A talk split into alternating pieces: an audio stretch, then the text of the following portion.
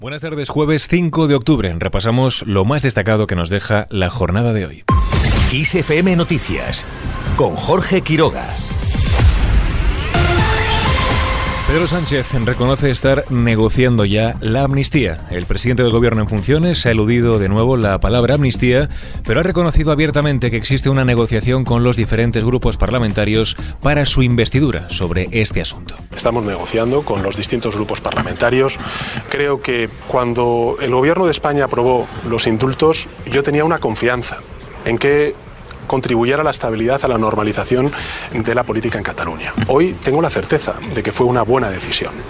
Por tanto, estamos negociando y cuando tengamos una posición concreta al respecto, después de reunirme con todos los grupos parlamentarios, fijaremos la posición del Partido Socialista Obrero Español. Y en este caso yo le hablo, lógicamente, como candidato del Partido Socialista Obrero Español a esa investidura.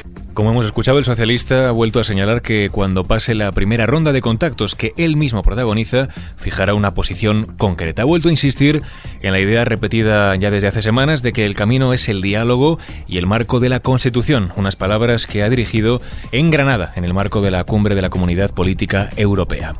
Allí ha estado también Volodymyr Zelensky, quien ha pedido unidad y ayuda a los líderes europeos.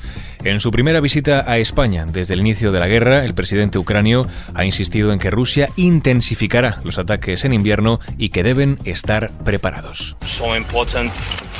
Es muy importante para Ucrania tener un escudo de defensa para el invierno. En Ucrania ya no nos preocupa que se convierta en una guerra a gran escala. Creo que es muy tarde para preocuparnos. Lo que tenemos que hacer es trabajar.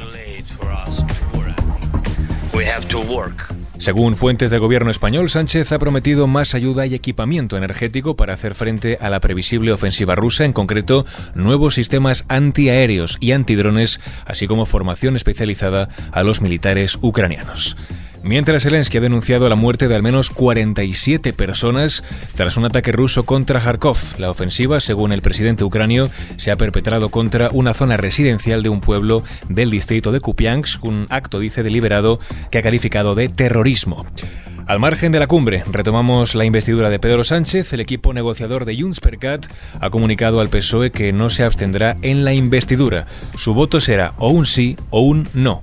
Según ha avanzado la vanguardia, este movimiento se lleva a cabo para que los socialistas eviten explorar una fórmula alternativa que pase por el voto favorable de Coalición Canaria y la abstención de la formación catalana. Seguimos pendientes de Tenerife, calma tensa en la isla por la evolución del incendio. El consejero de Política Territorial de Canarias, Manuel Miranda, asegura que la evolución del fuego en las últimas horas permite ser optimistas pero cautos y ha recordado el susto de anoche cuando se daba por estabilizado y el fuerte viento lo reavivó. Seguimos con otras cuestiones. Las familias de siete de los trece fallecidos el pasado domingo, recordemos, en el incendio de las discotecas de Murcia, han pedido la repatriación de los cuerpos a sus países de origen. Son Ecuador, Colombia y Nicaragua. Mientras, las otras seis personas fallecidas descansan ya en cementerios de Murcia, Caravaca de la Cruz y Molina de Segura. Vamos con más temas. Josep Borrell advierte de que hay que reformar la Unión Europea antes de la ampliación. El alto representante de política exterior ha alertado de que hay reglas que deben ser revisadas para que no se derive en una continua falta de acuerdos. El que seamos más puede que no nos haga más fuertes. No se discute igual a 27, que ya es bastante difícil, que a 37 hay reglas como las reglas de la unanimidad y yo estoy bien situado para saber las dificultades que esto representa que, que, tienen que ser revisadas. De lo contrario, el riesgo de no llegar nunca a ningún acuerdo consistente es grande. La Unión Europea, dice Borrell, eh, no hay que abordarla desde una lógica mercantilista, cuánto pongo en la caja o cuánto saco de ella.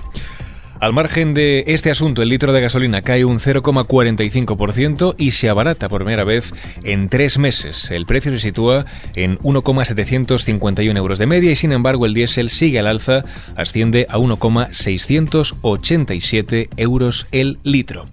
Y terminamos con la previsión del tiempo para mañana viernes. En la mayor parte del país se espera tiempo estable con cielos poco nubosos o despejados y algunos intervalos de nubes altas en el oeste y también en Canarias. En el entorno del estrecho no se descarta alguna lluvia débil durante la jornada. Las temperaturas mínimas sin cambios y las máximas en aumento en los extremos sur y oeste peninsulares. Y así con el tiempo ponemos punto y final a este podcast. Al frente del control de sonido estuvo una tarde más JL García. Y ya sabes, puedes seguir informado cada hora en directo en los boletines informativos de Kiss FM.